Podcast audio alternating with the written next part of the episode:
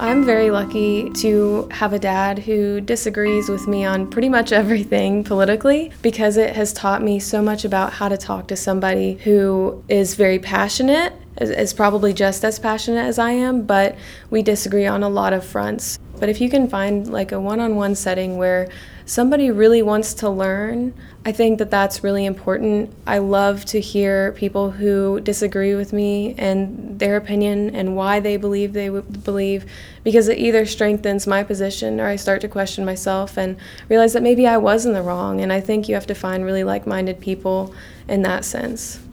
I think talking to people and being able to reach them on a personal level will make them realize that their vote actually does matter. And if they would vote, they might actually be happier every day because they have people that are working hard to make their lives better. My name is Jennie Littleton. I am independent and I vote.